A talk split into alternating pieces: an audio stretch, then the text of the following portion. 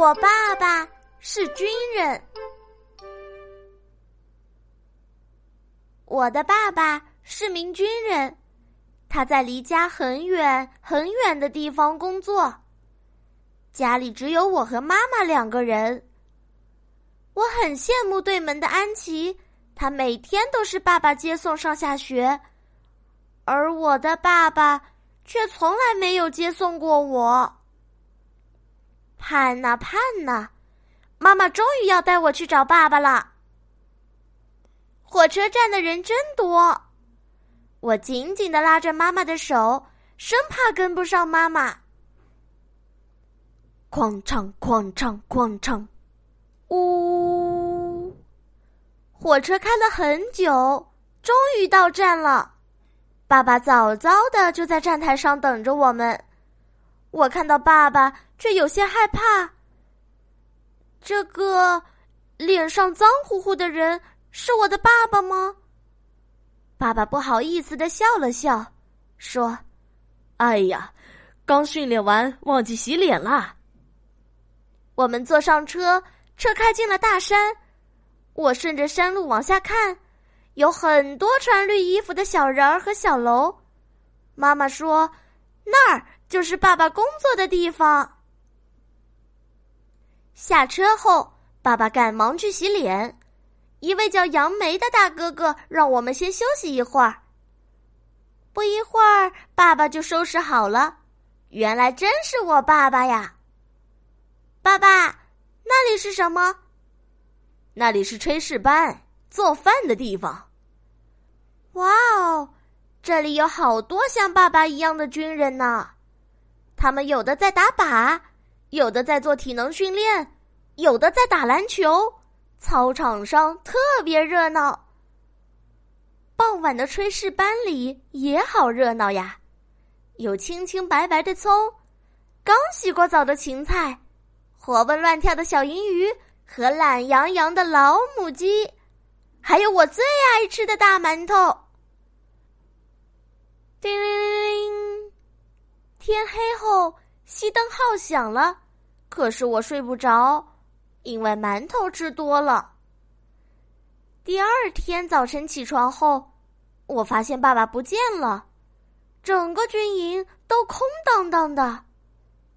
妈妈告诉我，长江发大洪水了，洪水淹没了很多的房子。昨晚，爸爸他们接到紧急任务，去灾区抗洪抢险了。我和妈妈每天守在电视机前找爸爸，洪水真可怕呀！我真担心爸爸被洪水冲走了。啊！终于，终于，爸爸回来了。他黑了好多，瘦了好多，但我一眼就认出了爸爸。爸爸。爸爸递给我一个大大的红苹果。可是我发现爸爸的手腕上缠着绷带。爸爸，你的手怎么了？没事儿，搬沙袋磨的，这不算什么。爸爸一个人还能扛起三包沙袋呢。爸爸告诉我，这个红苹果是灾区的一位老奶奶给的，因为怕老百姓为他们送行。爸爸他们呀，特意凌晨三点前往车站，没想到车站已经挤满了送行的人。爸爸说，他永远、永远也忘不了那一刻。爸爸回来后还是很忙，不能经常陪我，常常是杨梅哥哥带着我玩儿。杨梅哥哥经常带我去山里，陪我一起喂小动物。有一天，在我们回去的路上，杨梅哥哥捡起一片落叶，放进了自己的口袋。他一句话也没说，只是看着我笑了笑。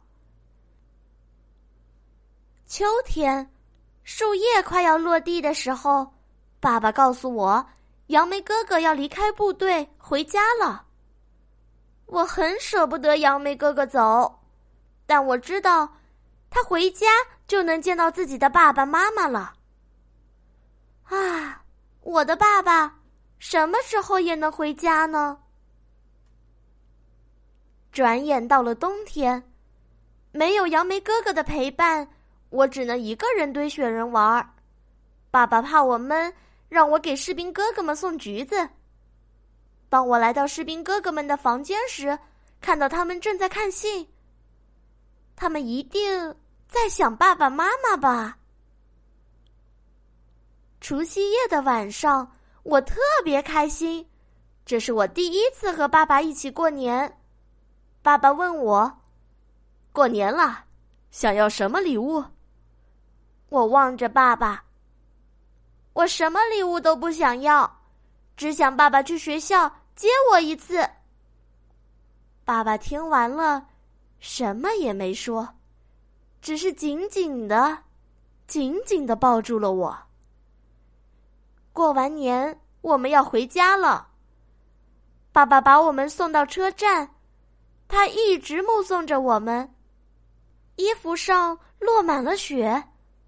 我相信爸爸一定一定会来接我放学的。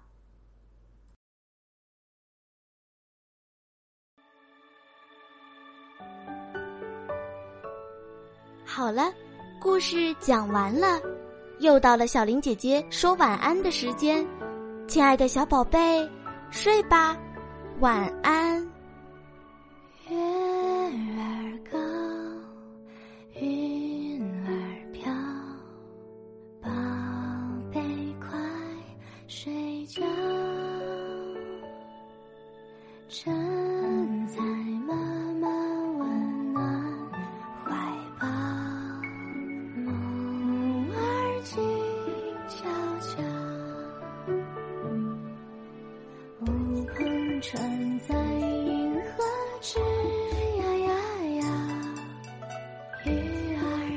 心。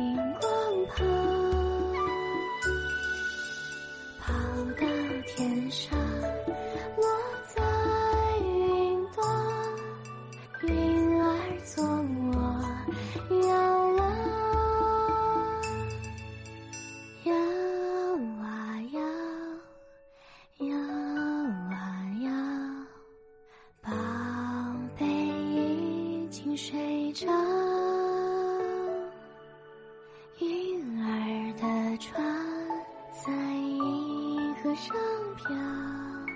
梦。